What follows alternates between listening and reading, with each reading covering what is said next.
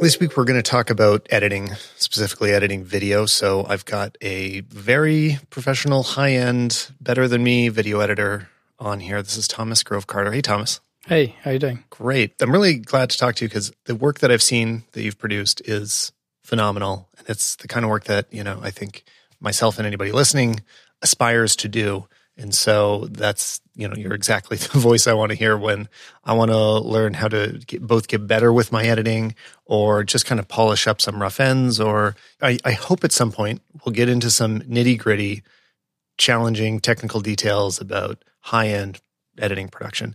But anybody listening that doesn't do that or doesn't plan to have a career doing that, I beg you to stick with it and, and listen through because I mean, I've always found that I learned the most when somebody's talking like one or two levels above what I'm currently doing. So, you know, I'm sure, Thomas, there's plenty of stuff that you work with in that I just, I don't have to deal with it. I may not even know the lingo for it, but hearing you go through it is so helpful for me and just like pulling me forward to produce higher end work and be more comfortable in more challenging working environments. So that's the goal. Great. And great way to start is to just introduce you as well. You're an editor at Trim Editing, which is a editing studio in East London. You do high end music videos, commercials, films, and I mean these are commercials and music videos, and I mean they're the ones that you've probably seen, listener. Uh, I recognized a bunch of Thomas's work as soon as I saw it, which is really exciting. And I mean, Thomas, could you tell me a little bit more about the details of what you do and how you got into it? Yeah, so yeah, like you said, we cut trim editing here. We cut music videos, commercials, and yeah, so we're working with agencies and directors primarily to you know to get the best work for them. I started in it like a lot of editors, actually just getting into it from doing music videos initially. That's how a lot of editors start because I went to film school and people I worked with were directing. Well, I initially wanted to direct as well, but then found editing was the thing I was best at yeah, and then people start making their own music videos, and everyone's got a friend in a band, so you get to make a music video for them. And then I went and got a job as a runner in London, and met someone who saw some of the work I was doing through a connection and gave me a job as a runner at his company. And then he started to give me music video work, uh, and that's it's a really strange path because I'd say if I looked back sort of 10, 15 years ago, it's not. I wasn't really aiming to be anywhere. I just kind of took opportunities that came up which is always a bit of advice I've got for people. I, obviously, you need to sort of strive for things and strive to do the best and do the best stuff. But this isn't exactly where I planned to be. But looking back, I can totally see how how that all led here. And then, yeah, about six years ago, I moved to Trim. Approached me and got me to join here. So about six years ago, I joined Trim, and Trim's one of the highest highest end offline edit houses in London. There's only a few big players here, and, and we're one of them. And yeah, the guys here are just doing incredible work. And so I couldn't turn down the opportunity to join.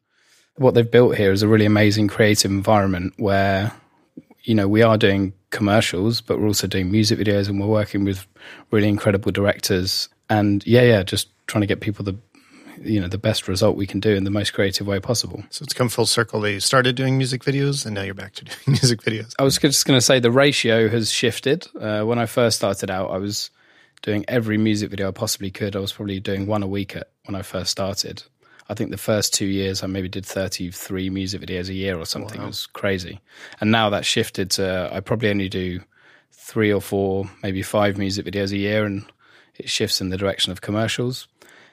Yeah, I still love to do music videos because I get to work with new directors and work, you know, the directors I cut commercials with, I get to do music videos for them, but it's now it's less about doing it, you know, because it's for the job. It's more like if I love the idea and I love the artist or something like that. Yeah. The last episode of this show, we were talking about kind of the independent filmmaker route where, uh, you know, you go and be a one man band and that's the plan. Like you, you stay doing things yourself. And that's a lot of the time how I'm working, where I'm, you know, you know, shoot, edit and deliver uh, just with me and my wife are you know two person business mm-hmm.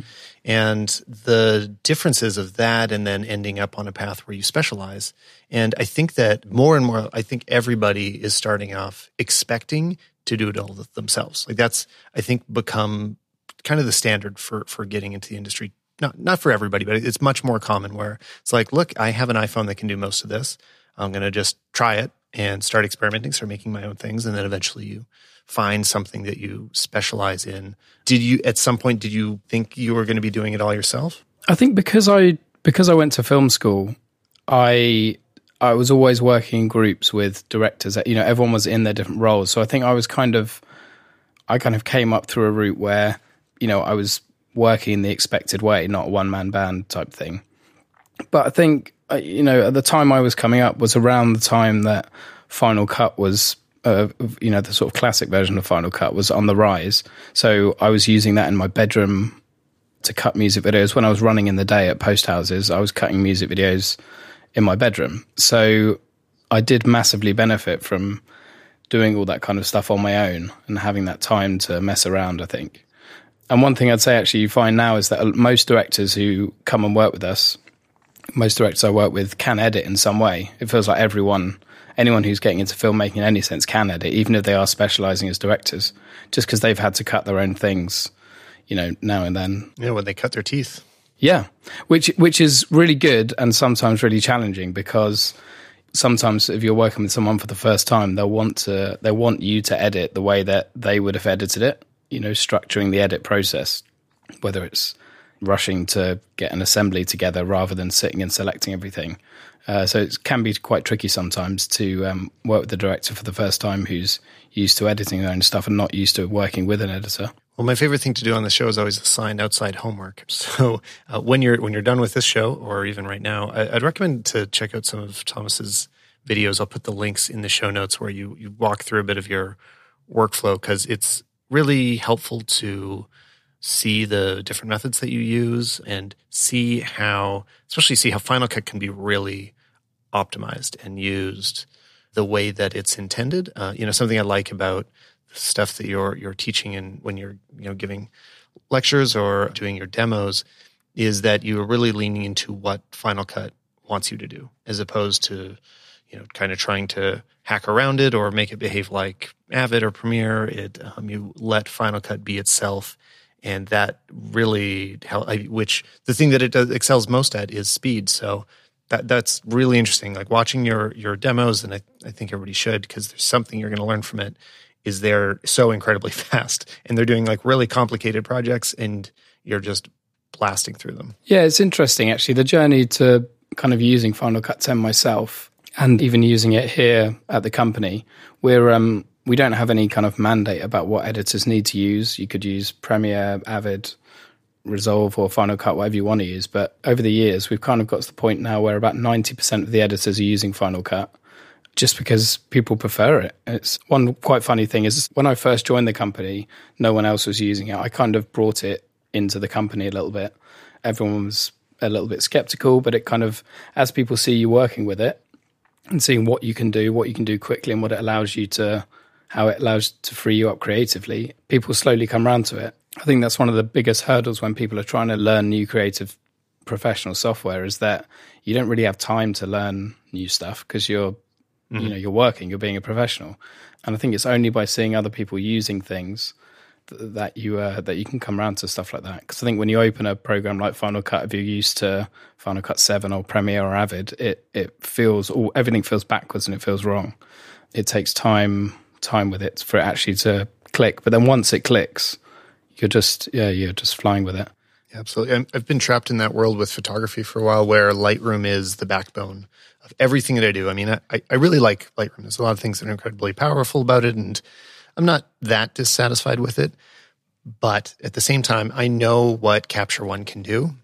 And when uh, whenever I've been on like commercial shoots where they have a proper like image tech that is sitting at the he just sits at the computer all day, watches the files come in, and you're shooting tethered. They are 100% of the time using Capture One but I just haven't had the time to to really drill down and learn like okay could this replace Lightroom for me could it become my new everyday software and there's these little tools that I know exist in it but making that jump to invest the time to figure out whether it's for me or not is just it's been so challenging that I haven't been able to and I can absolutely see how that happens in the world of video I made the jump what was it now? It was maybe two years ago that I jumped back to Final Cut. So I, had been on Final Cut for quite a while.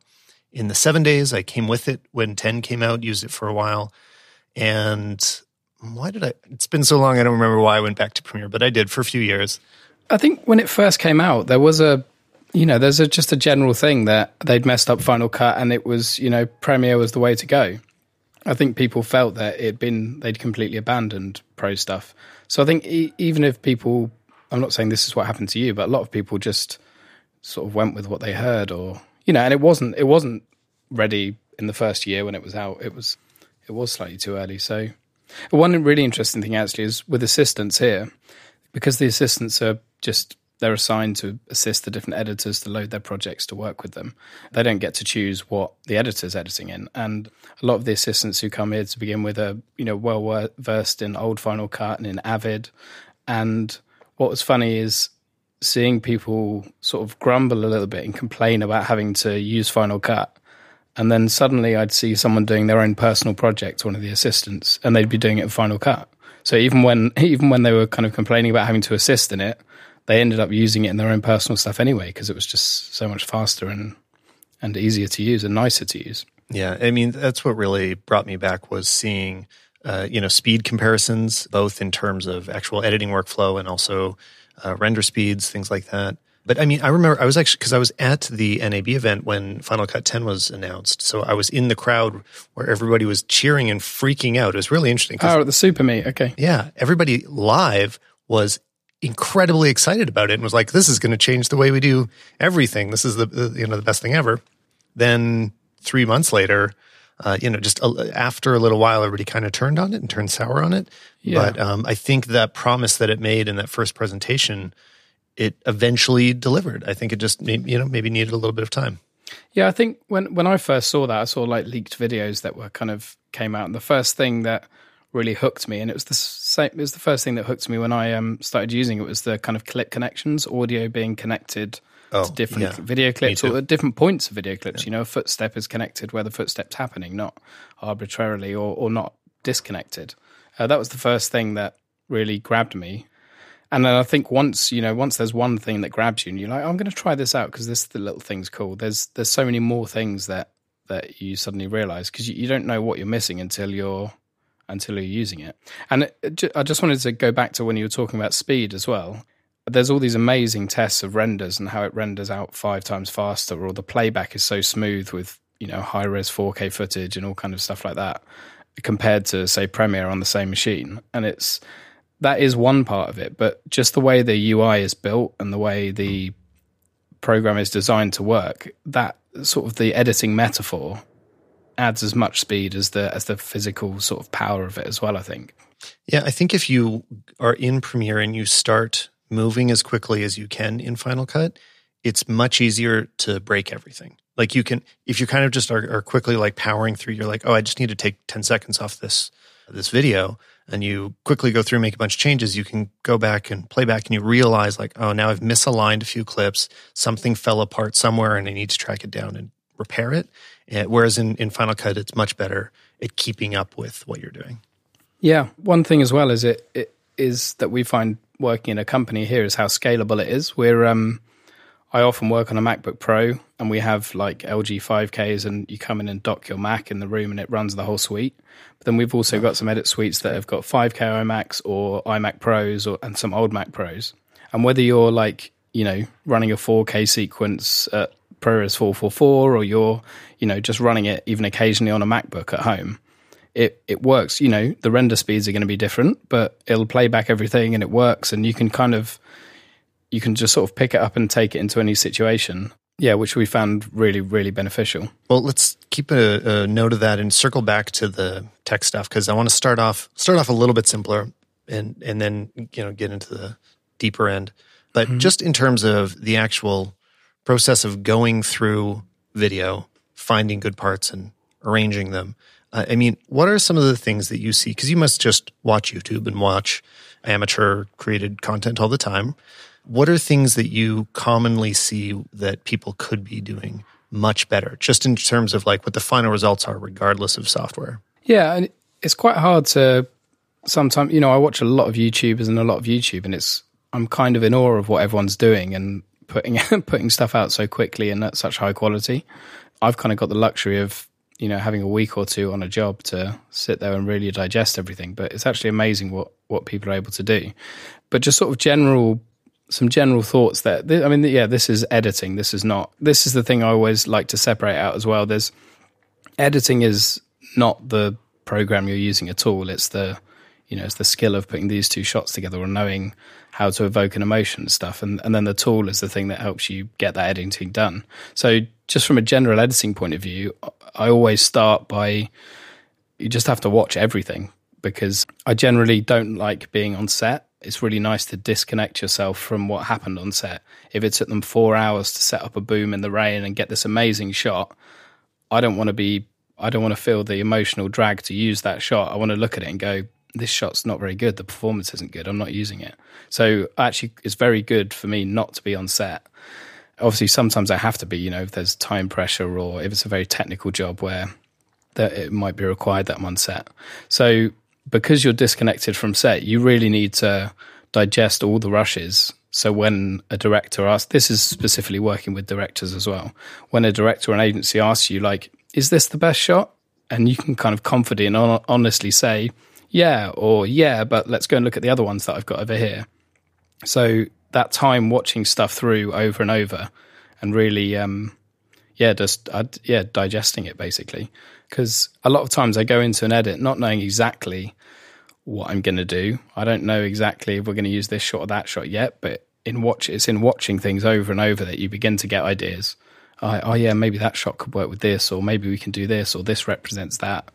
So I think, yeah, spending the time to organize stuff well initially, whether it's you or an assistant, so you know how to get to something, and then actually pouring over it and selecting it down and down and kind of boiling it down to the best bits and that's always something that's really key. Yeah, sometimes I feel like 80% of the time editing is actually just watching things. yeah. even when it comes down to the end, even once your your edit is done, sometimes I feel like it can be such a, a slog to like watch this 10 minute YouTube video again. Yeah. Like I've already seen this so many times, but this is my new final edit. And if I don't watch it from beginning to end, I'm going to miss something and there's some bug is going to end up going live and I just need to watch this whole thing again. And you spend so long just reviewing footage like that. It's, yeah, something you may not expect before you start doing it. And another thing is, even once you've selected and you've put your assembly together, or even if you've got the whole edit together, sometimes it's really good to go back and reselect or rewatch at least rewatch the selects, but maybe rewatch beyond the selects. You know, the stuff you didn't select because mm. suddenly you've built the edit and now you know what needs to go in there, or you know what you're using things for, and you might look at footage in a different way and think, um, oh, actually, so I could use this something I disregarded as as not a good shot or not a good moment, you can you can now use that in the edit. Well, I'm sure the kinds of projects that you work on don't generally require really fast turnaround. Like you, do, I, I doubt you do a lot of same day edits, but do you like, do, or, or have you tried doing personal projects where you're just trying to begin and end a project as fast as you possibly can? I think same day probably doesn't really happen, but occasionally it depends what the job is. I mean, on music videos, they often want, just because of scheduling, they want the full music video within a week, you know, even if they've shot 20 hours of rushes or something. That happens quite a bit it's normally if we're doing something quick turnaround, it's normally because someone has promised to show it to a client or an agency or promised mm. to show something at a certain time. It's not because it's going to air. Because that's the most incredible thing to me is the the YouTubers that are able to pull out great edits that quickly. I mean, obviously we all watch Casey Neistat, and just seeing some of the times where there's just a really well crafted story, and you know that that had to happen in about three hours, maybe four hours in the middle of the night. And then it was released yeah. without, like, I don't even know how he's able to watch it enough times to not have just more mistakes. Cause I know if, if I'm working that quickly, I just, I miss things and I like, there's little glitches here and there. The color grades don't match or whatever. Yeah. With someone like Casey Neistat, it's amazing because I think that's a situation where, actually, and I don't know whether he does have an editor or not now, but that's a situation where it may be better to be working on your own. I'm sure when he's shooting himself, he he know he's kind of already self editing as he's going. I imagine. Yeah, he's but he's talked about it his process a few times, and he has gone back and forth occasionally using editors. But that's so much of it. I mean, this is something for for people that aren't in your situation, Thomas. Is uh, shooting for the edit is incredibly powerful and important, and If you want to do quick turnaround, like so, for example, I edit my Instagram stories, right? Like I try to treat them like little micro vlogs. I absolutely am like shooting them in a way that they're going to get posted so that the edit is just as simple as possible. Like if I if I have a take that doesn't work, I delete it on the spot instead of Okay. waiting till later that I'm going to review it. And when you're working in like a vlogging style, like something that needs to move pretty quickly, if you if you don't have that kind of preparation, it's really going to slow you down. Like even another good example is for you know say tech style YouTube videos, like talking head YouTube videos. When you're delivering lines, when you're recording your A roll, which can be the hardest part, you're just you're just talking and talking and talking. I find it the, the only way I'm able to edit those quickly is by making sure that my last take is always the take I will use. Okay. I try to never do additional takes that seem like they're going to go beyond because then I have to review everything I shot in the whole day. Like if I kind of break that rule, now I need to start watching everything. Whereas if I know, like, look, on the spot, I'm making the decision. Am I going to use this take? No, then I'll do another one. And then I, I commit to the final take. Then during the edit, it's so much easier to go back through and just always take the last edit, unless something really goes wrong. Occasionally I've had to go back, but you know, generally I found that rule to really speed things up. Yeah, I think you just have to. That's you know you have to work that way when it's such a quick turnaround and when that kind of work. And there's something like going back to Casey Neistat as well. There's something really amazing that comes from that immediacy as well. I think you know he's created a someone like that. Just to use him as an example, has created a style that feels really fresh, and it's it's probably half you know part a consequence of the way he's working as well. It being that quick No, for sure, turnaround, yeah. you're having to be really confident in your decisions and which is something sometimes you know I have the luxury of having even if it feels like a tight turnaround I've got a week to edit a music video but sometimes it's really good just to throw things down on the timeline and not get bogged down in right what's my first shot going to be and that would be another sort of general editing tip sometimes you just you've just got to get stuff down because the like the the scariest thing is just like an empty timeline and the expectation of what it's of, of this brilliant video that you're going to have to make Blank canvas. yeah. Sometimes you just need to just get some stuff down, even if it's not the right take or not the exact right angle. Just get them down and get things. You can always go back. It's not, you know, we're not cutting with film and having to physically cut bits of film and stick them together. So the workload for for doing this stuff and trying and experimenting is is fairly it's easy to do. It's non-destructive. If I can just kiss Casey Neistat's ass for a few more seconds, something I, I, I tweeted about and I never I never got around to talking about it anywhere else is that I, I really feel like he will be remembered. and Maybe, maybe we'll forget, but he will become one of the more influential filmmakers. Period from from this time from this era, and even in ways that like we don't necessarily realize, but that he was just doing this. He was just putting it out day after day. Gradually got seen more and more. But like, even if everybody in the world isn't watching Casey Neistat, I can go speak to any other filmmaker and they're aware of what he's doing, and they we all know what that language of how he's filming and how he's editing that speaks to this generation in a really powerful way. Like it it conveys a lot of honesty. You know whether or not he it's and it's not a comment on like casey neistat's a super honest guy. I'm just saying that if you shoot and edit the way he does it comes across it comes across as much more authentic and like you mean what you say and you're not polishing things quite as much. And it gives it this really raw energy and you know just this kind of modern punk rock feel that i think is going to permeate through all filmmaking. I, I, I think we're going to remember it. And, you know, you can't necessarily give him all the credit because he's copying from everybody around him. I think he just is, is going to be the one that really brought it all together in a way that I think we'll be able to look back and identify like, oh yeah, that I, we can see where Casey spread through everyone. I mean, especially all the young filmmakers right now that are watching his channel and they grow up to apply things that they've learned from him. Yeah, there's a lot of um, there's a lot of young directors who are doing music videos and then sort of breaking their way into commercials and other types of films that you you can feel that different style and different approach to things. People aren't afraid to. I think there's a bigger there's a greater number of people who aren't who didn't come through film school and things like that, which I think is great. It's kind of you know the democratization of of filmmaking and and with the tools becoming cheaper and access to things becoming easier. So you get a lot more people who who started working in their bedrooms doing stuff themselves. And I don't use that as a derogatory term because I did the same. And, and I think it's really interesting as a as a professional editor to kind of keep yourself open to to that kind of stuff because you might scoff at someone and say, "Oh, well, no, we need to, uh, you know, we can't cut from this shot to this shot because it's not a good match or whatever." But people are doing this. There's techniques and stuff that do just work. Yeah, and I think as an editor, it's you've always got to try and keep yourself open to ideas and actually not shut things down because you know half the time they do work and you just look uh, you can end up looking stupid for fighting it.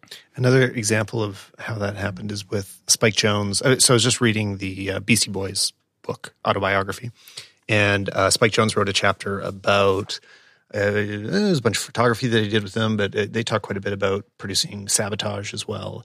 And the, you know that was the the version of it at the time. Like it was relatively very low budget super diy all these wigs and mustaches and turned into one of my favorite music videos of all time.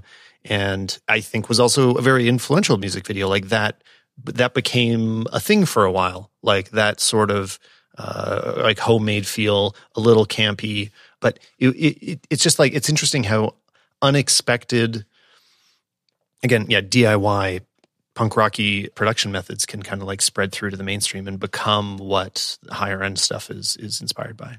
Yeah. And now and now Spike Jonze is Spike Jonze.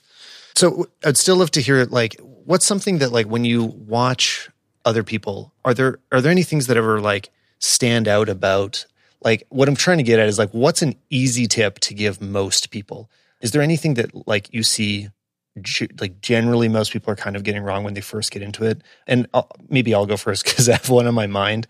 I think a lot of people early on when they're when they're just starting and they're not super comfortable with editing yet will be challenged in letting short shots hang a little long. Like when you watch, especially you know high school videos, like really when you're just figuring this out, or those self-produced business videos where everybody in the lunchroom gets together to wish so and so a happy birthday or uh, you know is that they'll just be like an extra breath after what should be a much quicker moment um, and that you know what could be a one minute video can drift into into two or three and that like it it, it feels like one second that seems really short at first but sometimes you end up realizing like oh that's actually much too that's twice as long as the shot needs to be yeah yeah, I think that's a really good point. I'd also say on the flip side of that, is that a lot of people overcut.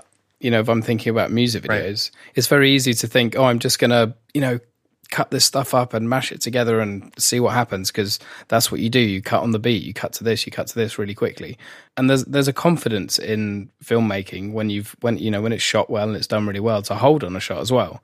It's a slightly mm-hmm. different mm. point to what you're making because I, I agree with you. Like those shots that you're talking about, you know, they are they need to be shorter then but sometimes, you know, you don't have to cut. There's yeah, having a having a long shot can be so powerful. Yeah, I've done that thing where I put in a song and then I, uh, like I'm really getting into the song and I start cutting to every beat and then I go back and watch it and I realize it's just like cut, cut, cut, cut, and it, it goes yeah. on bit too long where there isn't any.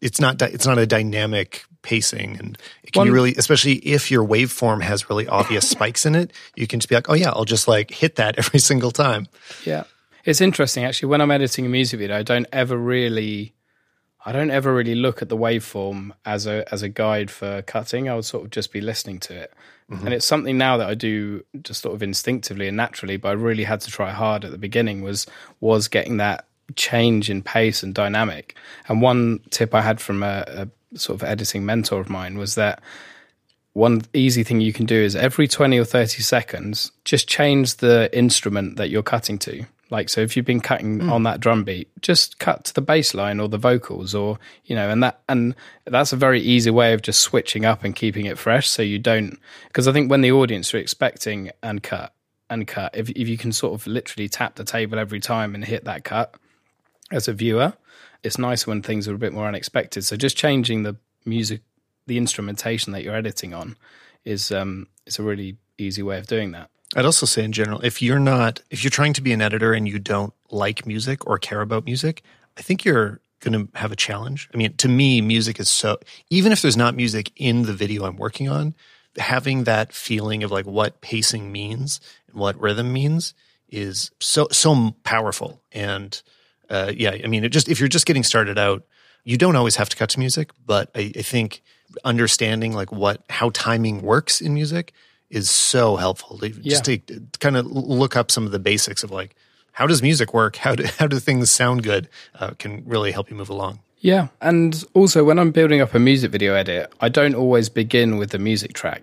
I'll obviously be selecting, you know, if it's not a performance, if it's not someone singing or performing the song, I'll be selecting all the footage away from the music anyway. But then even when I begin to create, you know, begin to build the edit up, I might edit scenes just complete, completely mute. Like I'm trying to tell the story first, you know, what what are the bones of this story? How do I, you know, I need this look and then that look and blah blah blah. And then I might lay that over the music and begin to feel how it works. That's not a hard and fast rule. I'd sometimes sometimes I will start with the music, but that sometimes you don't want to get music can often paper over cracks in in your edit. Can sometimes make things work because the music just sort of whisks you along like you're sort of being rushed down a river and you don't realize that the picture edit's fundamentally not working or not making sense. I always think it's funny when I put any random song into an edit and show it to, say, the client or friends or whatever. They'll so often they'll comment on like, it's funny how the music like just really fits with it. Like it really works and it's random. Like it's not cut to it. People just instantly like connect the two. They make that connection themselves. And then it can be challenging to pull people away from the original song. If you show a, a demo edit with temp music, the client can get really attached to it and, and feel like that has to be the fun. Yeah, e- even if it's not the best song for it. Yeah. and it just happened to be what you put in it. Yeah, it's. I mean, it's even hard to drag yourself away as as the filmmaker as well to mm. to say, you know, I happen to put this track on it, and you instantly assume like, oh, this is the track. This it works so well. Do you know one really interesting thing? I don't know if you do. You know the um, do you ever watch the YouTuber Nerdwriter? Yeah, yeah, he's fantastic. He does a lot of a really amazing. You know, he, he's putting out a video kind of every two weeks, I suppose. But the, the quality is so high and they're great. But he did he did a really great one about uh, about scores in Marvel films and how they're. Yes, I, I, think the underlying thing is that they're all basically the same and they're kind of fairly generic, and it's because of temp music. That, you know, in the edit, you're often using the temp music, and you might, you know, oh, we're going to take this track from Batman, and we're just going to use that for the moment, and then that become that dictates the pace of the edit, and it goes through the whole process, and people approve the scenes, and then you know, I don't know who makes the decision later on, but say it's an exec set when they come to doing the score, they're like, no, we need it to sound like it did. You know, so you end up with mm. unintentionally, you end up with knockoffs of yeah of, of, other music, and it and it can all sound very bland. The, yeah, that was a great video. Uh, I'll definitely link that in the show notes, and, and everybody should watch that. This episode is brought to you by Epidemic Sound, a perfect fit for a video editing topic. These guys will give you all the music you need for all of your projects and all the sound effects you need, which is very, very useful. Do you know how time consuming it can be to collect all of the Foley sound that you might need to use in a video? Swooshes and clinks and clacks and punches and footsteps and I don't, I don't know what your video is about, but there's always a lot that can be enhanced by adding these sound effects. And it can be very time consuming to capture them yourself and especially to do it well. Um, I also often forget um, in my, my most recent big video project. I just, I honestly forgot to capture a lot of the sounds that I hoped I would. So now what I'm going to be doing is going into the amazing collection of Epidemic, Epidemic Sound and using their professionally produced sound effects and inserting them into my next project. Not only that, the music is great. It's made by real musicians and um, it doesn't sound cheesy, which is a big concern when it comes to licensing music. So you don't have to worry about that. If any of this sounds appealing, and um, it, it, probably does. If you happen to be listening to a show about video editing, this is probably something you need. Go to share.epidemicsound.com slash Stallman podcast and uh, please let them know that you came from the show by using that URL. Or if that's too much to type, just click the link in the show notes. Thank you again to Epidemic Sound for supporting the show. And something you said a moment ago, I, just wanted to latch on to. You were, when you talked about changing the edit to different instrumentation throughout a music video, I think that can apply in a lot of different ways. That that general idea, it's the same when you're actually shooting as well to not get too attached to one focal length, for example, unless unless that's the point and something that you're trying to do. Yeah. But you know, you can end up just sticking with like, well, I've got a 50 millimeter on my camera, so I'm just gonna leave it there. But it's so helpful to just remember to just switch it up. Like sometimes even with no purpose, uh, which I'm sure real filmmakers would kill me for. But I mean, it can just be really useful to when you walk into any situation, like get a wide, get a medium, and get a close shot of of everything that you ever shoot ever, and you'll probably thank yourself for it. And then the same in terms of in cutting as well. If you start getting hooked on, you know, like if you just kind of look at how long is each clip, like I see a lot here that are two seconds, like two seconds, two seconds, one second, two second. Just kind of look at those little chunks and be willing to like insert, okay, maybe I need something to hold for five seconds here. Maybe I just need to break up the, these moments. Oh, and this actually reminds me of another general or a general like mm, mistake, if you can call it that, that I see on YouTube is when you are showing a, a longer clip of A roll, like the, you're just speaking for a while, showing your face. Then you cut away to B roll quickly, say it's a two second cut clip. Mm-hmm. Then you cut back to your A roll. Then you cut back to one clip of B roll, then back to A roll.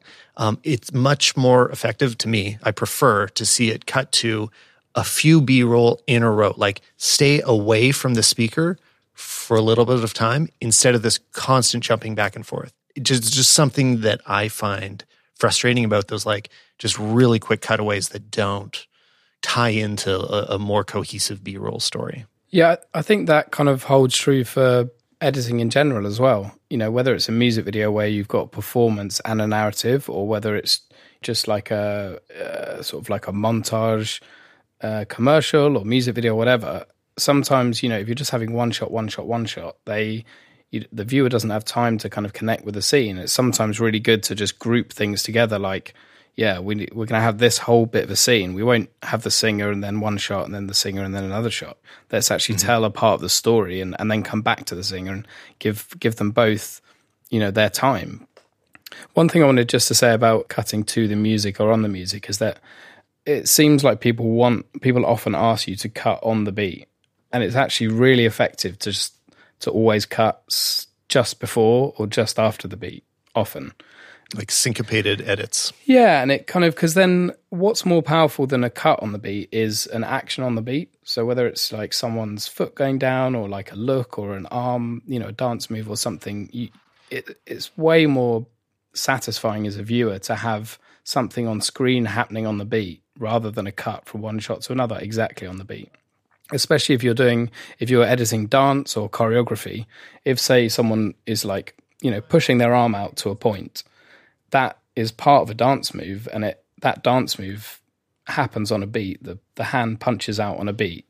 If you cut on the beat you, the viewer sort of doesn't see that bit of choreography. They just you just see the cut. So you need to cut before that impact happens or after? Yeah there's a, a really great uh, youtube series where they broke down uh, again link in the show notes about breaking down different pop songs. And uh, they'll that was like a really common point that i took away as an editing thing. And yeah i mean is syncopation in general like how many current pop songs you love the the thing that you love about them and may not realize is that that timing is just slightly off and you don't you don't know that it's happening when you listen to the song. It sounds like yeah, okay, everybody's playing in time. Everybody's these are real musicians. They know what they're doing. And then if you really pay attention, there'll be this either like dragging where like the beat is coming just a little little late, like a little off, or it's coming a little early, or it's unpredictable. And those things I, I just find so interesting. And yeah, it, it's a great idea to apply it to your visual edits as well. Yeah, so it's quite an interesting time at the moment because um, it feels like the industry is changing a lot. You know, there's more content than ever. There's more places for content to be. There's more content being created than ever before. You know, not just by YouTubes and people, but brands obviously jumping on wanting to have stuff on Instagram. Want to have, you know, there's so many places things can be, and it's this kind of. I feel a, a lot, a lot of uh, editors and a lot of post companies are sort of living continuing as if things are just as they were. You know, all the money's in TV advertising, or, you know, we're these highly specialized post houses that are geared towards delivering TV advertising or, you know, that kind of thing. And actually, the world is, has already shifted on, and it's something we're putting a lot of effort into at the moment here at Trim is that we're trying to adapt to that new world. And brands want immediate content, they want stuff in 916 format and up until today, meaning vertical. Yeah, vertical video. Yeah. And I think up until today, you generally just take the advert and crop the sides off and, and try and make it fit as best you can. Whereas You know, at the moment we're trying to Like the worst version of pan and scan. Yeah, it's terrible. And actually, you know, we're really trying to think about new and creative ways to deliver that and how we can offer new services to clients um, like that. And we can be cutting those things. So I think it's um, it, it's actually really exciting, and it's an exciting, creative place to uh, to find yourself. I think. So when you're just on the post end, are you connecting with the directors and cinematographers to kind of coordinate what they're shooting to fit best into the final output method? I mean, are they shooting for vertical? Uh, there's a couple of jobs that we've had recently here where they've been exclusively shot for vertical. So they've literally swung the camera on its side and shot it that way round. I'd say a lot of things, you know, with commercial filmmaking, it's not a long, you know, there's a two to six day shoot, for example. The crew is not the same crew that have worked, you know, for months and months like a feature film. So sometimes the um, the workflows get a little bit random, so you don't always get things uh, as you'd want them. I did a I did a Nike job recently actually, which I can I can send you a link to, um, where it was this it was for the World Cup, and they animated they did this animation on walls, so every frame of animation was twenty foot bit of graffiti pasted onto a wall. And it's this incredible job, but the director shot it. He shot everything square, and then so when we had it for TV, we cropped it for sixteen nine, and when we wanted to do social edits, we had that headroom to open up the frame rather than just cropping in on the left and right. We were able to open the shot up top and bottom, um, which was really handy. Yeah, I've been meaning to do that more often. Uh, I've kind of set up my grids on my monitor, like so. Just on my SmallHD, you can just turn on guidelines, and I, I find it so helpful to do both of those. Right, to see like, okay, here it is if it's a bit wider. Here it is if you go vertical, especially if you know that you, you may end up using it for that because it's it's more and more common. And you know, to go off on a this is a this is a small rant, so boring that I feel like it shouldn't have to be said, but for some reason the conversation still happens.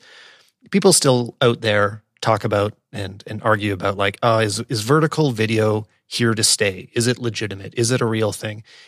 Anybody having that conversation, you just missed the boat. Like it it isn't something that needs to be discussed. We don't need to figure it out.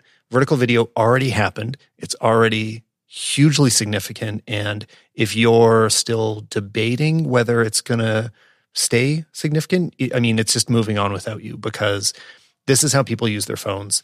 This is how people interact with content.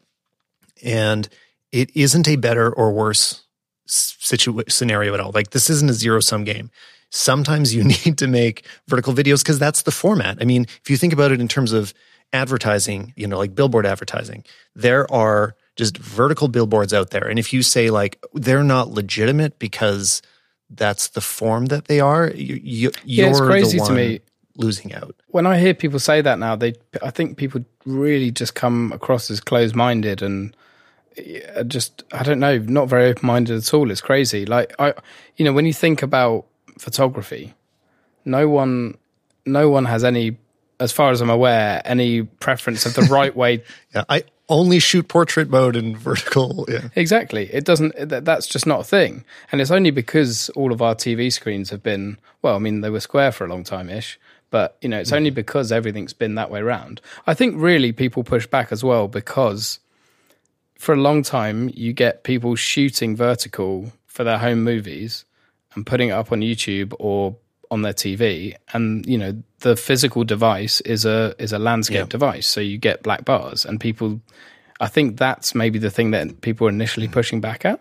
But if something is shot and designed to be portrait mm-hmm. it it's superior to having a landscape thing when you're holding the device portrait it looks better it's um Yeah. Yeah, I get why the conversation happened then. And it, also at that time, less things were ever being watched in portrait, like less apps supported portrait mode. I mean, it took forever to, for YouTube Yeah. to even support uh, portrait playback. Um, and but now that it is, now it's really shifted. So okay, I get it. If like three years ago it was frustrating for you to see the black bars, which it still is for me. For home video, I I do think the home video default should still be vertical. I think vertical is it is a more universally powerful format for video. It's it's a, more of how we see the world. Uh, you know, if I was capturing something for the ages, like something I want to remember and always be uh, as watchable as possible, I would I would always go wide. But um, the, in practical day to day use, the you know just be aware that vertical is happening whether you like it or not. Also, when you if you just pick your phone up and you've got a kid and they're running around, often it's really easy just to film it in portrait mode. And if you're sharing that with someone, you're going to send it to your partner or you're going to send it to your parents or something.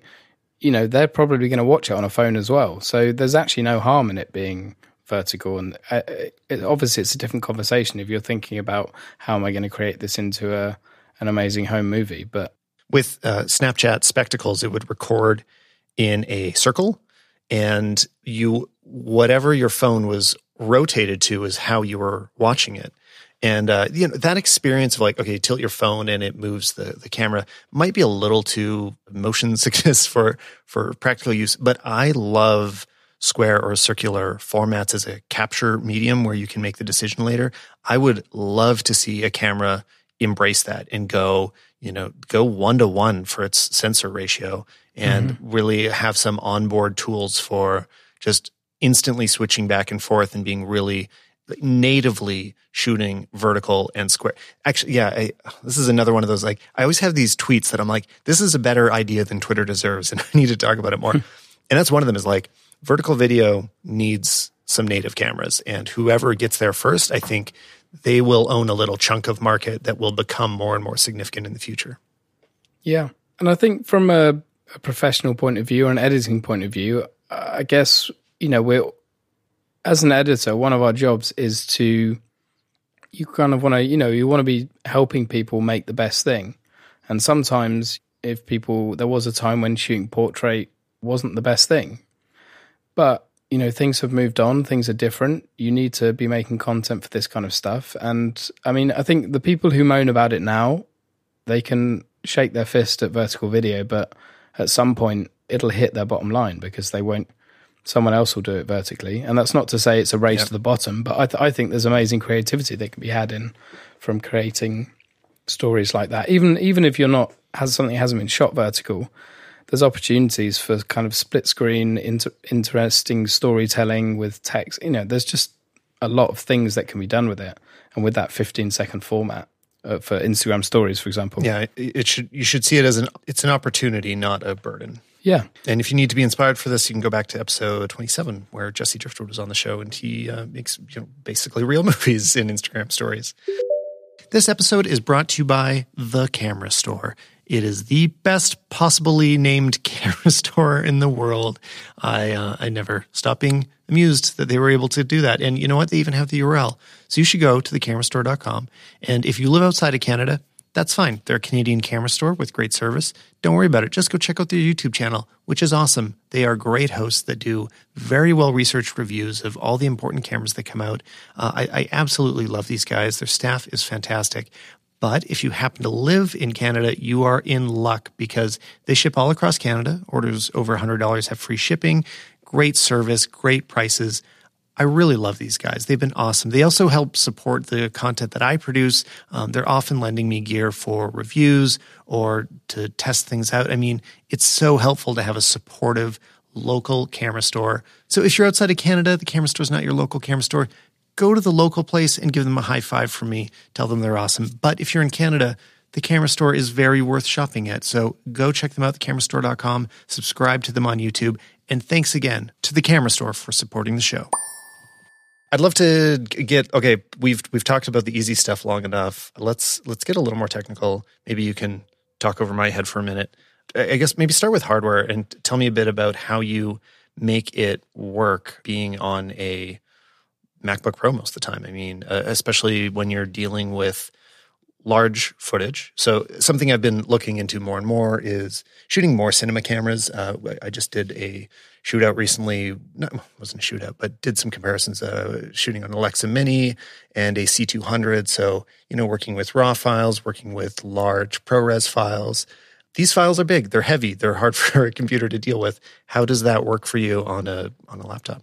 Yeah. So in terms of hardware where I work, we're kind of we've always been quite flexible and for want of a better term, using off the shelf equipment. We don't rely on capture cards in and out to, to play out to a TV. We just use straight HDMI.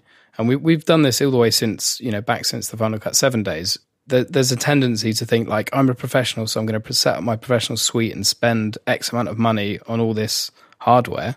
But things are constantly changing. There's often a, a better thing comes along. So we've always been quite keen to have an HD TV that goes in an HDMI into your computer rather than these in and out cards, Blackmagic cards, or you know Kona cards, because uh, they introduce lag as well. If the quickest way of working is with an HDMI connection, and then that kind of filters down to other things as well. Like our current setup with our edit suites is a lot of them are set up for laptops, so they're set up mainly for USB C laptops, MacBook Pros. They've got an mm-hmm. LG monitor, and you can literally you come in and you plug in one or two cables, and it runs the audio.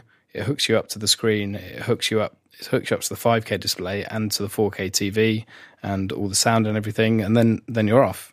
What that means is that editors can you can just take your laptop with you, the laptop you were working on at home or in another edit suite.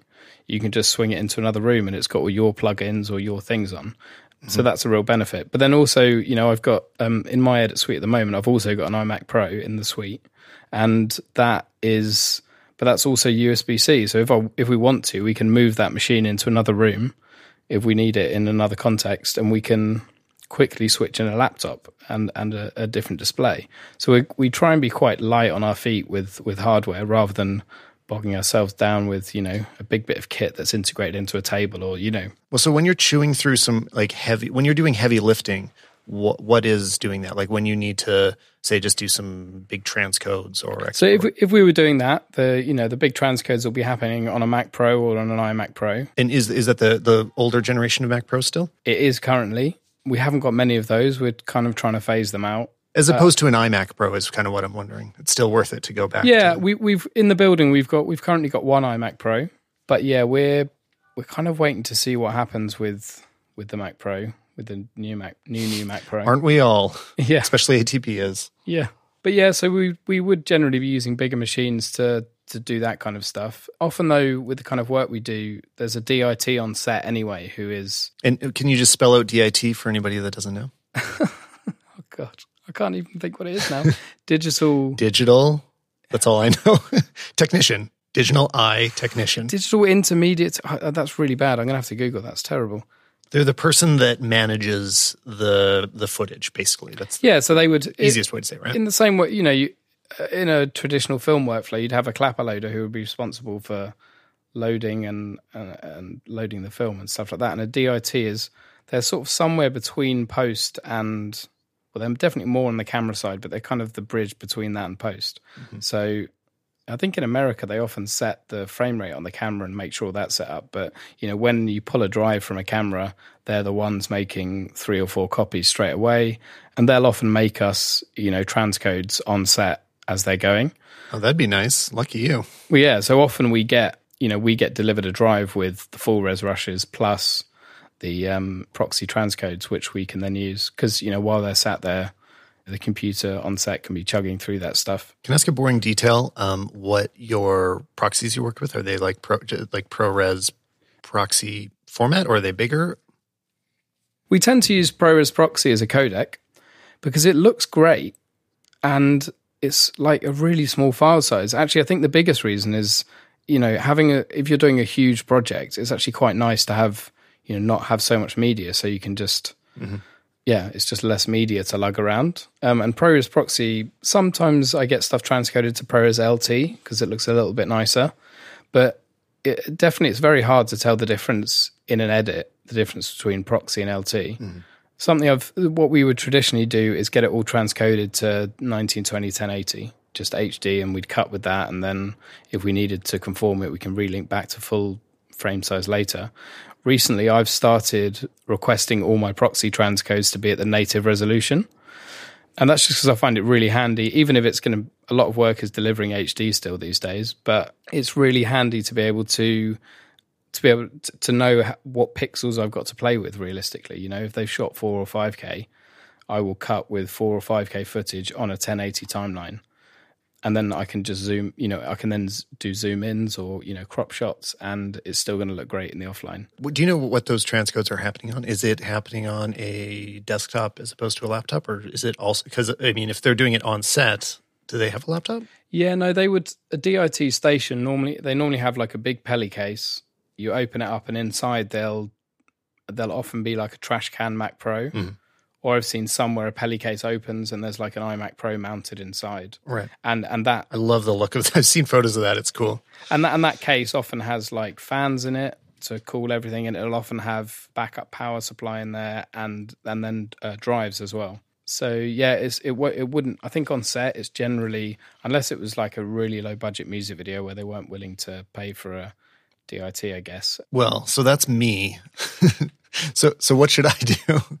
And so yeah, I mean, so I'm looking at this. I'm like, okay, if I'm going to be shooting on a C200 anytime in the future, it shoots RAW, which are enormous files. I don't want to have to store those. So part of my workflow is definitely going to involve a transcode to some kind of ProRes 10 or 12 bit format. Have you have you worked at all with the external GPUs, like the new Blackmagic design options, or or anything else out there? Yeah, we've been playing with some actually here. One advantage of being trying to be quite light on our feet with hardware is that we're quite willing to switch things in, in and out and, and try things out. So at the moment, we've got one of the eGPU Pros that we're testing out, and that's just we've got it in one of the edit suites because one of the owners of the company wanted to reduce his the amount he was carrying around with him on his backpack while he's cycling. So he went down to a 13 inch MacBook Pro, um, and has just hooked that up to the eGPU to give him a bit of extra extra boost, and it's really it's good. It's really Cool. interesting.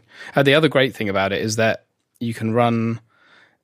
I've always been striving for like to have an edit suite where you could just plug one port into your Mac and that's it. It's docked and ready to go. And the eGPU kind of The dream. the eGPU kind of allows that because you can you plug one thing into your computer and then the HDMI goes out the back of the eGPU. The there's loads of USB ports, so if you need to plug in like hub stuff, and then also it, it'll drive the 5K monitor off that as well. So that uh, has been quite cool.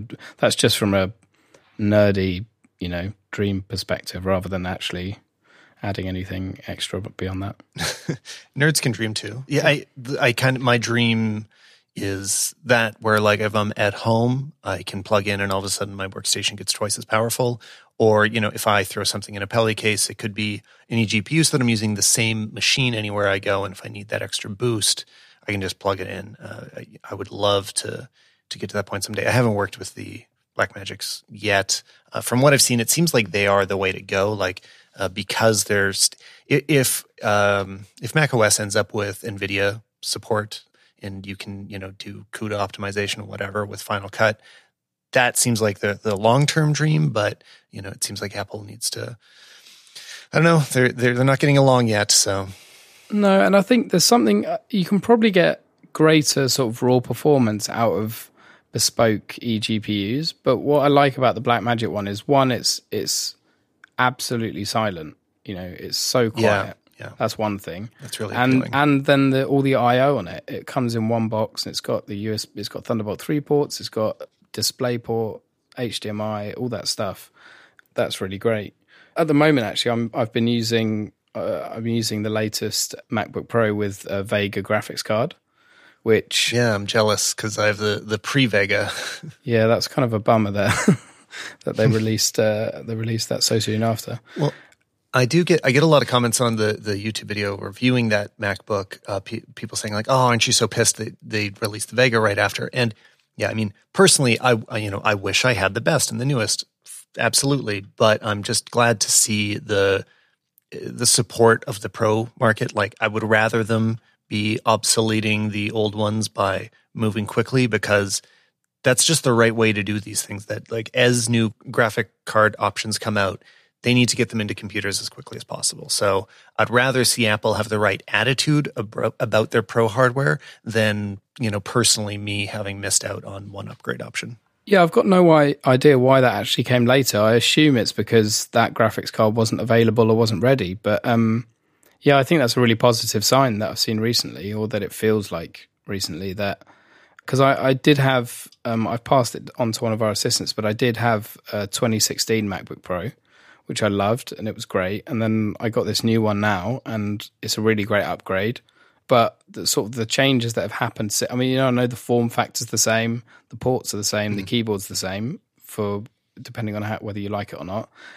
For better But- or worse, yeah. Yeah, for better or worse. I've actually had I actually quite like the feel of the keyboard, but and also I've never had any problems with it. But Mm-hmm. I often have it docked in an edit suite, and I'm using an external keyboard anyway, so it's probably not a great. Um, Getting used great. less. yeah, but it feels like yeah, with this kind of graphics card in it, I don't know. It just there's some. It feels like something. I guess because the iMac Pro came out in the middle of those two years, and then now the Mac Minis come out. It does feel like there's there's definitely a, a shift in the way they're approaching pros or, or what they're delivering. I think, which makes me kind of excited for the for the Mac Pro. I, I am optimistic that we're coming into a new era of Apple Pro hardware. I, I it, we already kind of did. I mean, when the iMac Pro came out, and uh, now with where the the Vega MacBook Pro options are, like it, it we got over a hump that we we were kind of stuck in a rut for a little while, and I think we're starting to get into a much better place as, as far as options go. And yeah, once once there's a real Mac Pro, a new, uh, real modern Mac Pro out there, I think it's it's going to be good. Yeah, and it's um it's interesting with something like Final. If you if you're a Final Cut Pro user, it's quite hard to benchmark benchmark the different Apple machines against each other. I think because the app is so well integrated with the hardware that it kind of it works so well on different machines. You know, yeah, you're going to get different render times, but like things, yeah, it just works well on all Macs. So it's kind of hard to um sort of quantify a lot of the differences. But the thing I've noticed with the with the Vega one is that things like stabilization, you know, like stabilizing footage, analyzing footage for you know optical flow when you've when you've speed changed things like that, those kind of things are faster, noticeably faster, and it feels like it just gives you a little bit more headroom. Like I can I can definitely play back more raw stuff than than if I wasn't using Can I ask you a question about stabilization? Anytime I go and, and reach for it, I feel like, okay, I just, I really need just a little bit on this because there's a bit too much shake to the shot. I apply it and inevitably it looks too jello-y to me. I see too much of the, the wobble and I turn it back off. And so as a result, I just don't end up stabilizing anything in post because it, it doesn't feel right. And I know that digital stabilization can be good. I mean, when I see it in camera, what the iPhone does is incredible. Like I- the the digital stabilization beyond the optical uh, just really takes it to the next level. They do a great job. You know what GoPro's doing with their digital stabilization is fantastic. There's a lot of really good stabilization out there. Other people use it in Final Cut. You just said you do. What am I doing wrong, and why does my footage look like Jello? Well, I think just quickly mention about the iPhone. I wonder whether the iPhone is, knows what direction it's being pushed in as well. It might be the gyros in the iPhone, so it maybe so maybe it's getting the advantage from the hardware as well there. But so in Final Cut, I mean, it it gives you when you hit stabilization. If you leave it on automatic, there's two types. There's I think one's called smooth cam and one's called inertia when you if you just hit stabilization don't do anything final cut will look at the shot and try and pick which one it thinks is best. Now smooth cam will be like if you've say you're you know you're drifting from left to right it will try and smooth out that any sort of walking or stuff like that. Inertia mm. will try and even if you've got like z axis warping it will try and mm-hmm. stabilize that which is probably where you're getting that rippling effect from. So the first, so the first thing to try and check out is if it's not working for you, you just unclick the automatic drop down and sw- try one of the other ones, smooth cam, or it will have picked one of those two, but you can switch it to the other one. All right, I'll take a look. It'd be worth trying that. And then like smooth cam, if you then you there's then just one slider that you can slide up and down to you know do it to more or less degrees. But I think sometimes as well, what the stabilization doesn't do in Final Cut, it's a really great stabilizer. I think it's brilliant. When it works, it's amazing. But sometimes the footage will just be a certain type of footage where it it it, it just can't handle it because it's. I I think as well different camera types. I think the more consumer you go, the worse the stabilization probably is because there's maybe rolling shutter or Yeah, I've always assumed a lot of the problem is, is rolling shutter being amplified or being turned into something much worse. Yeah, I think it might be. I remember when um, when I used to work with a lot of 5D footage and things like that, the little camera shakes you would get, you would get this weird warping in the footage naturally. But that's the thing; it's not. It doesn't give you loads of fine grain control. The um, the the smooth cam stuff, but it yeah, when it works, it's really great. What are some other things about your Final Cut workflow? I mean, so I was I watched some of your tutorials and uh, I find them incredibly useful. Like one one thing I would love to get better at that is a, a, big weakness in my Final Cut workflow that I felt I felt more comfortable with when I was in Premiere is audio mastering. So uh, you know, and I'm sure you don't do like a final master in your situation, but uh, when there needs to be a layer of polish at the end, like even just applying you know limiters and compressors and and balancing the audio at the final take, I often find that I don't feel like I'm doing the right thing. Like I'll create a compound clip of of like everything and basically you know apply a limiter to it, and that's the most that I know how to do. What are some good rules of thumb as far as dealing with audio? Because you're you're not round tripping, right? And I should define that like a lot of the way that I would do it before in, in the Adobe world was round trip it out to Audition. Um, so there's a bit less of that flexibility. So um, I think the first thing that could that would really help or fit in with your current workflow is do you do you use roles at all? Audio roles? Not properly. so no, and that's fine because I think you know a lot of people will just use roles to color clips. And just as an just I guess as a quick description, a role is you can define you can tell Final Cut what kind of media a piece of audio is. So rather than putting it on a certain track to say I'm having the music on these tracks or the effects on these tracks, you can have you could say all your effects are tagged with the effect role and all your music and all your dialogue. And then you can create as many other roles as you want. You can create new roles, VO or atmosphere, all those different things. Mm-hmm. And what that's going to do visually straight away is it gives different colors to the clips. So you can visually see what's what. I can see those are the effects, those are the things without and things that aren't on tracks. What it then does as well is that when you open the timeline index on the left of the timeline, you can change the order of those roles and it will dynamically shift where the clips are in the timeline. So so not sorry not it, it won't put them out of time, but say you've got your music at the top of your timeline and your effects at the bottom and you want to swap those round, you can just swap the roles in the timeline index and they'll swap in the timeline.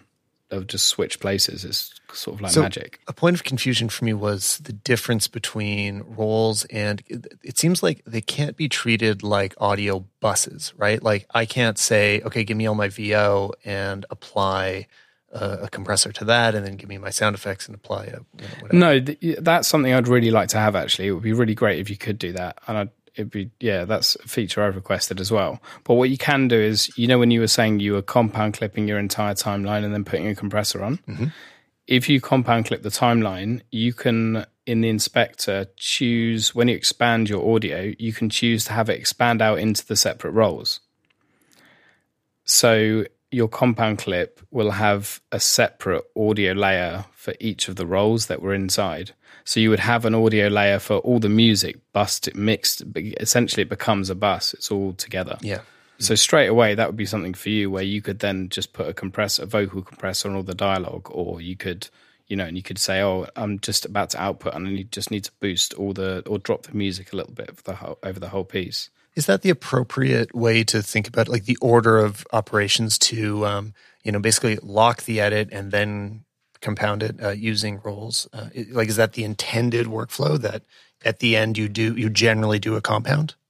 I don't because that's not the kind of weird. I'm not generally outputting uh, final final stuff. But if, if you know that that's what you want to do, that's a good way of doing it. And when you go back and, but you can always step inside the compound clip and continue editing, and then jump back out when you want to listen to it with all those um, with those adjustments made. If that makes sense. Okay. Yeah. I mean, I do it. I just always feel like I'm not sure if it's what I'm supposed to be doing or not. Yeah. Just whereas, you know, when I'm doing the audition round trip, something maybe there's just a little bit of clarity in knowing that like, okay, now I'm in a, a audio app, so everything in this stage is all audio. I don't there's something about that separation that I found a little easier to understand. Yeah. Have you ever tried using Logic at all for round tripping? No, um, because I'm in Audition for all my audio stuff already. Like it's what I'm using oh, for this okay. to edit this podcast, for example. So and and well, and actually, I don't have a current version of Logic. I bought Logic so long ago that it's I don't even know where that that copy went. Um, but is it worth it? I mean, is it worth spending that time to get into that workflow? I mean, to be honest, I don't actually use it. I was just more out of interest because I know quite a lot of people use Logic. I don't get. To, I I'm not sure how many people are using it for you know film mixing or anything like that. Probably a lot less, but yeah, I'd like to know. I mean, I wish they would lean into that. I really would. I want it to be that film tool that that I can treat it the same way as I treat Audition. Someday, maybe it'd be nice. Yeah, because it takes Final Cut XML as well, so you can just sort of load an XML straight into it. Mm-hmm.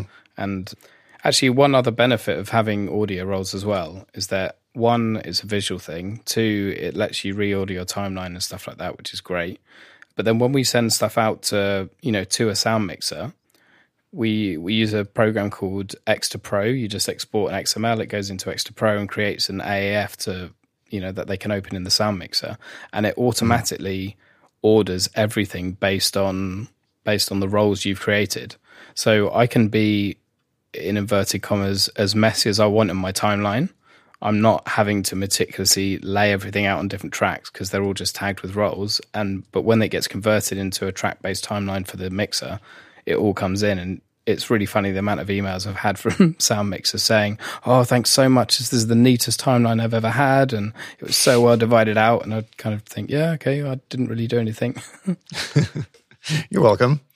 Uh, a practical thing to to think about too is like when you're when you're dealing with clients and you're going back and forth, and uh, you know something I run into is this feeling of that stage of like when you're locking your edit and you're about to hand it off and then a change comes through and you need to start messing with what was supposed to be locked.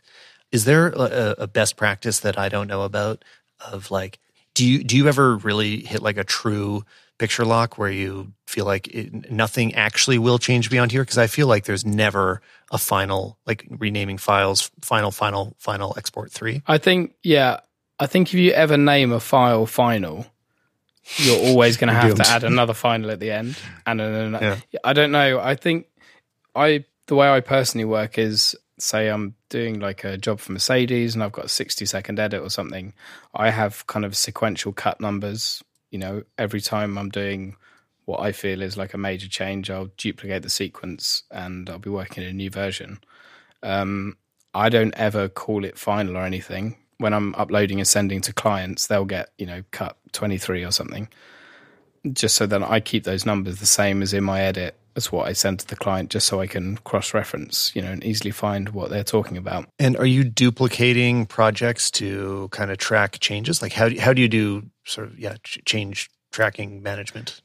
Uh, yeah, if I was making a, a, big change and, you know, we've, or we're changing something later, someone might say, oh, do you remember when we, used to have that close up and we cut from this to that. I can go back and, you know, I can go back and look at what that was and, and pull it across into a new edit or into the current edit. It's kind of a personal judgment call on when I create a new thing. Mm-hmm. You know, I'm not I'm not creating a new I'm not duplicating my sequence every time I add three frames. Yeah, and and I think now especially because it's so easy kind of swap clips around in Final Cut and not mess up all the audio. I wouldn't necessarily be duplicating my sequence as much now. I don't think because say I've just swapped, I've moved these group of shots over there. It's so simple for me to move it back and it and it not be any work that I didn't really need to make the duplicate. It's often, you know, often if I'm trying something new out or it's a new approach, I would definitely every time new client comments are coming in, obviously, I would definitely be creating a new version then. So if you know if the client has seen version three, then when they feedback and say we need more time on this or whatever, I would uh, I'd, I'd, obviously be duplicating. So I've got versions back. I think you just don't ever want to come unstuck because people will change their minds, and you don't ever want to get to the point where you've actually destroyed something that. Mm-hmm. Yeah, um, uh, yeah, I get near that point all the time. yeah. because yeah, I mean, it can it can be easy to just sort of like bury yourself in a, a, a rat's nest of uh, layered um, compound clips, or I don't know. There's, there's all sorts of ways I've gotten myself into trouble, and just learning those best practices. I mean, this goes back to even like when you first learn how to use a computer. If you miss the step of learning how to name your files properly, uh, you, are in for a lifetime of pain and uh, and hurt because like it, just those sort of basic life skills. It's like, you know, learning to do the laundry. If you don't know how to sort and take care of your projects, like everything else becomes such a struggle. And things that you hear other people doing easily that seem like trivial to them, but you'll be looking at it and just wondering like, well, what's what's wrong with me that I'm struggling so hard on these issues that nobody else seems to have. A lot of it can just be basic file management stuff, just knowing where to find things. And I'm, uh, you know, you kind of need to relearn it for each app. So I'm always still looking for, you know, what am I doing wrong in Final Cut? What am I not aware of that the app could be doing for me if I just sorted my files properly? So things I've seen you do in you, your tutorials is leaning into say favorites within your assembly stage so that uh, the, the way the way that I saw you do it was you are you're almost doing assembly outside of the timeline uh, just all within the I don't know what that area is called like the clip management yeah the browser. where you yeah uh, like what's the best way to describe how you think approach that sorting? Yeah I think just to go back to your general point there I think that's one thing that separates someone who can edit or someone who edits to someone who is who calls themselves a professional editor.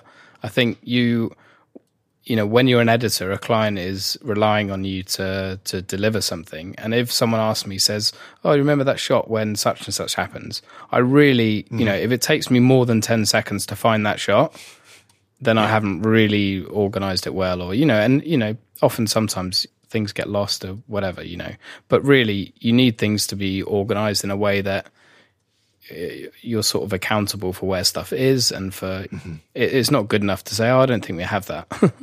You know you you've got to be able without to checking. Yeah because you know someone might you know they'll, they'll make you look for it and then it will be there somewhere maybe. But in terms of my pro uh, it's maybe easier if i just talk you through the process of what i do when i bring in you know raw rushes. So um, everything I would start by, yeah, I'd bring in like a day's worth of rushes. They all get dumped in. The first thing I do, I utilize rejects and favorites quite a lot. So what those are, first stage would be, I would just skim through. I use the film strip view a lot in Final Cut because I just it's it feels uh, rather than looking at like a list view of clip names having it in film strip view where I can use the skimmer to skim over and see stuff, I just kind of feel once I started using that, it just opened my whole world up like I was taking blinkers off. You know, I'm not just mm. locked down to seeing that frame at that time. I can see what's before and after and stuff. So the first part of the process, I will skim through and I'll reject everything before action and after cut. Anything that's clearly unused, 100% unusable, you know, all the clapperboard stuff, everything when the camera's been put on the floor afterwards. And I just reject that with the delete button uh, and that just means all of that stuff is gone. It's not deleted because with the one shortcut, I can bring it back up and see all those rejected parts of the clips. And they've got little right, red red lines on them to show which parts you've rejected. So that's a really nice yeah, I think way. This was the first thing I, I, saw you doing that I was like, oh, I'm I that I will do that. That's the thing I'm going to pick up right away. Yeah, because it's like you you're straight away. It's really easy to do. It feels a little bit like you're deleting a clip, but you know you can always get back to it. You can just change the view to show all clips, and then sh- it'll show you everything whether it's rejected or not, and you can see the sections that you've rejected. So that's really handy. So I or sometimes an assistant will go through and reject all the stuff that's clearly unusable. So that's the first stage, and then the next part is. I'll often divide things out into scenes, uh, and sometimes I use keywords for this uh, and I'll just say like, okay, these first five shots, these are all from the kitchen. So I'll just grab them and chuck them on the kitchen keyword, and then right, these next five shots, these are all in the bathroom. I'll tag those, and then these are all from the garden. So really, really quickly and really broadly grouping things out. So I've got a list of keywords on the left, and I can just click like, right, bathroom shots. Where are they? Bam, hit the bathroom, hit the kitchen, hit the garden, and I'm just seeing the shots that from those scenes. Occasionally, as well, I'll I'll add notes in as well because if you add notes, you can just start typing garden, kitchen, or football, and it will anything you've tagged with those notes will show up. So that's sort of rejecting the stuff I don't want, grouping the stuff, grouping everything into sort of categories, and then the next part is generally is when I go through and select everything, and I kind of however much however boring everything you know stuff is you kind of need to watch everything through as we, you know from an editing point of view you I doubt you have that luxury when you're a YouTuber and you're turning stuff around. You probably have to fly through it a lot quicker, which you can also do in Final Cut. But Uh, yep, yep. yeah, just you know, watching stuff through at real time is is really handy for the type of work I do. So I'll go through and I, you know, I'm using JKNL to to play, stop, and you know, fast forward and rewind, and then you press in, you press out around the bit that you want, and you hit F to favorite it. Now, in the just a bit of context for how I used to work and how most people work in track based editors, you create first things first, you create string outs, which would be instead of a keyword with all the bathroom stuff, you'd create a timeline with all the bathroom stuff on, or a timeline with all the stuff from a certain scene, for example. And then you would load that into the viewer and you would you'd go through and in selecting you would be adding your favorite bits to the timeline. So you would come up with a timeline of selected clips. Uh, now I do all of this in the browser. So I'm going through and I press in and out and I press F to favorite, and that gives a little green section on the clip and it shows me the part of the clip that's favorited. And then you can just switch the view to show me just my favorites. So instead of having a timeline of clips that are the favorite clips, I can have them all in the browser and I can jump back and forth between views. I can say, show me my favorites of the bathroom, click on bathroom, show me the favorites, and it'll show me just my selected clips from the bathroom scene. But then I can also come back and show me the stuff I didn't select, or, you know, I can very quickly be jumping between different selections and categories. I'm sorry, I don't know if that does that sound No, that, to- that totally makes sense. One one thing I run into with it, like a challenge of applying that to my workflow, is that uh, clips aren't that neatly organized. So a lot of the time, one shot, one clip will have multiple usable moments in it. And I've never known about uh, what to do about setting multiple in and outs to the same clip. Uh, so that's when it gets easier for it to be in a sequence because then, you know, like, especially for events, right? Uh, you'll just roll and you've got 30 minutes of video and you need to go through all those 30 minutes and find all the in and outs. Is there a way to do that uh, that is compatible with what you're describing? Uh, and when you say find all the in and outs, do you mean do you find the bits that you want to select, the bits that you're yeah, kind of yeah. Find the good bits from a long clip. Well, you can just go through and add multiple favorites on one clip.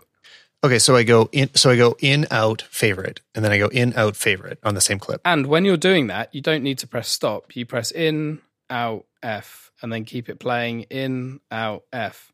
And then if you want to extend that out point, you can press out and F again. So you can really be doing it. it. This is one of the first things that grabbed me in Final Cut. You can really be working very fast, and Yeah. and doing those favorites. And then if you switch the view in the browser to show just my favorites, then you're just looking at those favorited clips, and they'll all sort of appear like they're separate clips, but they're from the larger clip. It's just showing you the favorited moments. And then w- when you there's an option to playback continuous that you showed, where Yep. the, they can just play in sequence. So if you watch that, you you know if you've done a good job and you don't have multiple, like say for an event, if you just play those back, you might kind of be watching the video uh, more or less. You know, if you've if you've selected some some nice stuff, you just play back in that browser area, and without having a sequence yet, there still is no sequence. You're kind of watching your edit uh, approximately. Yeah, or you're watching. Yeah, you're watching all those bits, and then if you want to, you can just uh, apply and highlight them all and dump them on a timeline if you want to put them on a timeline. Or if you know, if a, if a director wants you to export a timeline of stuff so they can look at it later, you can turn those favorites into a timeline very easily. Uh, the other thing is, if you've there's kind of there's different ways of ordering your clips in the browser as well, using different bits of metadata. So often when we get a sound from set, once it's all synced up, the sound engineers often encode the scene and take metadata on the sound files, and that with a you know a, a program we've got will pair it with the video files. So in the inspector, the clip will say scene 12 take 4 scene 12 take 5 and you can then group your um you can group your things in the browser browser by scene. So even if scene 1 was shot at the end of the day and scene 2 was shot halfway through the day if you group by scene assuming you've got that scene metadata applied uh, it'll order the clips in the scene order that they're supposed to be in the film so if you've got that and then you do your favorites you could say order this by scene, show me my favorites, and now play through, and that'll play through so cool. all that stuff. But and but the advantage it has over being in a timeline is that I can just at any moment without having to open sequences. I can say, oh, now I just want to see the stuff in the bathroom, or I just want to, I could type in scene one and I just want to see scene one. Or I want to open it up and not see my favorites. Maybe the director says, oh, you've missed a bit. There was a better bit earlier. You can just, you don't have to go back through these sequences. You can just change the thing, the stuff you're viewing based on metadata, which is really great. I I love this method, and uh, you know, I, I really hope someone can someone get this uh, clip through to Casey Liss and make sure he hears it, and then Casey, tell me if this makes sense or not. Because like I kind of want it to. He's always my reference point of like this is who I want to get to get it uh, to be able to apply these things. Um, because like it sound it might sound complicated because you just said a lot of words in a row, but those concepts, I mean, they make they make a lot of sense to me as a uh, uh, logistically, like this is the approach to take. And once you can kind of get over some of the technical Final Cut words, uh, I think you know it can yeah. really help speed up your process. If you've got those two video, uh, there's two sort of particular demos I've done. One about music videos, one about commercials. If you've got those that you can stick in the show notes, it's so much easier to see it described. Sure. You know, I mean, right now I'm just sort of pointing in the air, assuming that everyone can see me pointing at parts of the interface. Yeah, but um, in my mind yeah, so it's worth taking a look at those because once these, what I found with everyone at our company who's sort of come to round to using Final Cut is that you kind of, especially, it's harder to learn Final Cut if you're already an editor. Like if if I show someone Final Cut who has never done any kind of editing at all, they just get it. They're like, okay, cool, that's how it works. Whereas right. if you're trying to show it to someone, this was it was me included as well when I first started at it if you're someone who knows a track based way of editing, it's like this isn't editing. Editing doesn't work this way. It's really hard. One of the owners of the company here, he loved the thing I've just described to you about favoriting. He loved that and started favoriting and was like, right, I'm going to do a job in Final Cut, and he would favorite and love it. He was like, oh, this is so fluid and it's so fast to favorite. And then he would get to the timeline, and he, for, at that point, he ha- it hadn't clicked for him and he just couldn't and he had to send it back to Final Cut 7 and, and do the edit. And he did that two or three times over right. on jobs he's like right I'm starting this one in 10 and eventually it clicked for him. Now he just like he loves yeah. all of it. Yeah. I and it depends how that like how does the magnetic timeline feel to you emotionally? Because when I first saw it I was like yes like this feels right. But I can see how other people wouldn't right? It's not it's not necessarily completely obvious how it's going to be useful for everybody but I loved it myself yeah, and I think I think if you just if you haven't used if you've used a different if you used the normal track based system before, it doesn't make sense to begin with. It really doesn't. Yeah. But now, once once it clicks, and it really does click, it's like, you know, it's it's a learning curve, and then suddenly it suddenly works for you, and you and you're like, oh, I get it, and you can just throw stuff around and be really quick. You're not yeah. messing stuff up and destroying things in your timeline. And once you know it and you know the way it works and the way click connections work, it's just it's really fast. I was going to say, I just want to clarify, this isn't all a, a, big ad for Final Cut. I mean, great work happens in Premiere. Like you, you know, Avid is still very widely used. Like these are powerful tools. Uh, we've got people here who use Avid and Final Cut as well, and it's like no one, really, no one should know, and no one will know what you've edited it in when it's up on the screen. The only the only thing they could ever identify what it was cutting is if you've got some media offline and they can tell what the media offline logo looks like. yeah. But you know, yeah. It, yeah. So all these things, it's really about what works best for you. And this is just what I find works best for me. Uh, and what I quickly wanted to say about working fast is that it's not always about just about working quickly to get work done and finished quicker. That is obviously a benefit sometimes, but if something is simpler to do, like if we want to move scene two and swap it with scene seven, and there's all this complex audio work, and in a normal track based editor, I would have to really. It would take time to move those two things around, but the fact that it can do something like that, an action like that fairly quickly, and the other might be some tidying up to do, it opens you up to more creative things because you don't want to be in a position where you're arguing not to do something because it feels like it's going to be a lot of work. Right. So some of this stuff is like it's not that I necessarily finish an edit that much quicker, although I am quite fast. It's not that I always finish it quicker. It's that I have more time to do creative stuff, and I have more. It opens me up to to play with more things and try more things out, and not say no to stuff. And you know, I love that. No, that's a great uh, it's a great note to end on. Thomas, can you tell everyone where they're going to find your work and find your information online, other than the show notes, of course? Yeah, so if you go to if you want to have a look at any of the work that um, we were doing at Trim, it's trimediting.com. I've also got uh, my show reels on there, but it's also if you go to thomasgrovecarter.com, uh, you can find my stuff on there as well. And then I'm kind of on Twitter and in, uh, Trim is on Instagram as well, and I'm on Twitter and Instagram, Thomas G Carter. Yeah, I think that's kind of it. Awesome. Thanks again.